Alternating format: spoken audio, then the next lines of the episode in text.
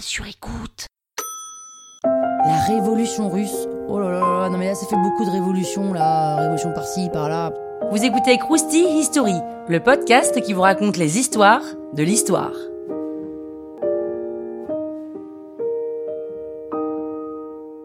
À partir des années 1860, la Russie, dirigée par le tsar Nicolas II, commence à peine à s'industrialiser. À la base, c'est un pays très rural et la plupart des paysans ne possèdent pas leur propre terre. L'économie marche fort et depuis le début des années 1900, un système capitaliste commence à se former tout doucement. Ça atteint même les paysans avec une nouvelle catégorie qui apparaît, les koulaks, en gros des paysans propriétaires terriens. Mais ce système ne profite pas aux plus pauvres. Forcément, ça les énerve et les ouvriers tentent une première révolution en 1905 pour renverser le tsar, mais elle échoue.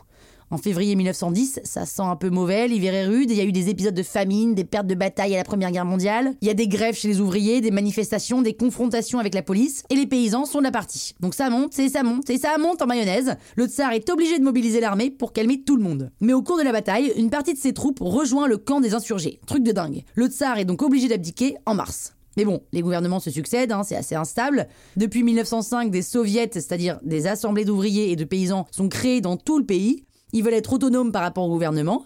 Lénine, chef des bolcheviks, un parti révolutionnaire marxiste, veut une dictature du prolétariat, comme ce que raconte Marx. Il charge Trotsky, son bras droit, de tout préparer. Kerensky, le chef du gouvernement provisoire, se doute d'absolument rien. Les bolcheviks arrivent à convaincre les soldats de Saint-Pétersbourg en leur promettant de rétablir la paix. Donc la Russie était en pleine guerre mondiale à ce moment-là de donner la terre aux paysans et de mettre en place un pouvoir beaucoup plus décentralisé. La police fait fermer une imprimerie bolchevique et là, la révolution éclate. Lénine attaque le palais d'hiver, en gros c'est le siège du gouvernement.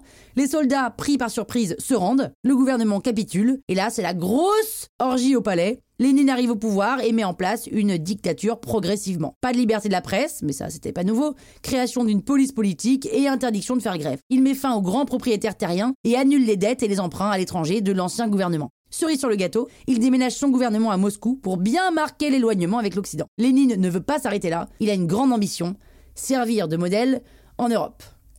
Suspense. Croustille, hein? La toile sur écoute.